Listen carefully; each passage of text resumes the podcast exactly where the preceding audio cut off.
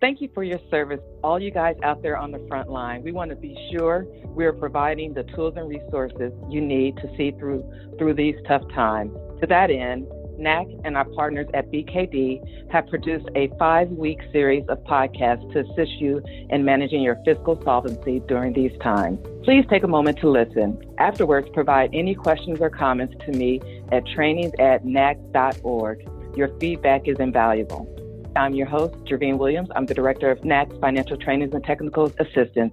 Good afternoon. Today we have the pleasure of speaking with Justin Kensinger. He's a partner at BKD based out of Springfield, Missouri. So, yes, we're going to talk today about the Provider Relief Fund and the Enhancement Act. So, Justin, what's an appropriate way to determine lost revenue for the purpose of the Provider Relief Fund?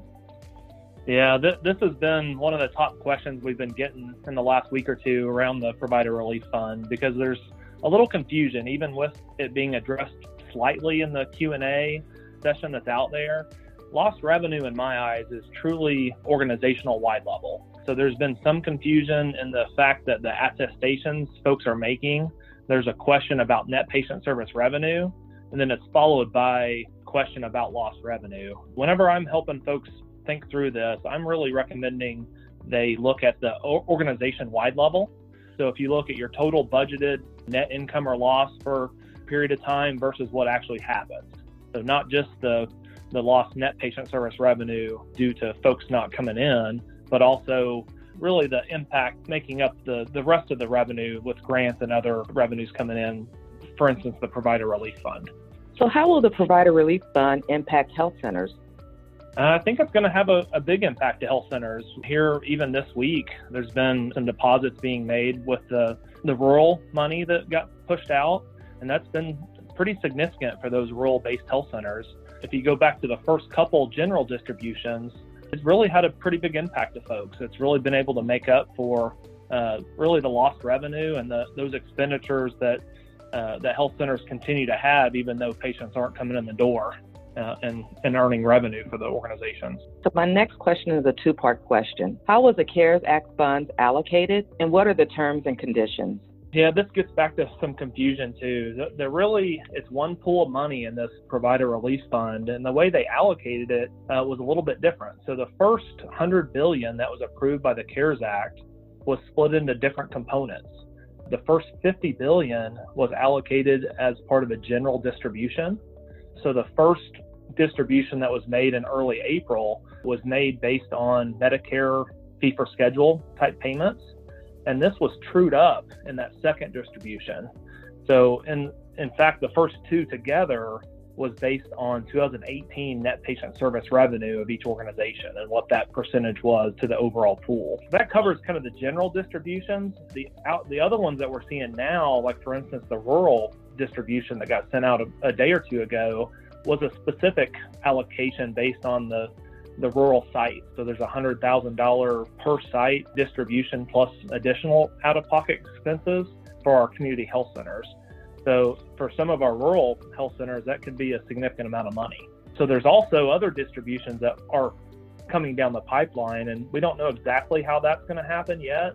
But I would anticipate some sort of common theme there, focusing on the specific purpose of that piece of the of the pool and how they're going to push that out to each health center. So, Justin, what are some of the terms and conditions for the CARES Act funds? Yeah, so there, there's a bunch of them. There's an actual an 11-page document that each health center is having to go and agree to the terms and conditions. But really, the the couple that I get the most questions about are relating to how to use the funds.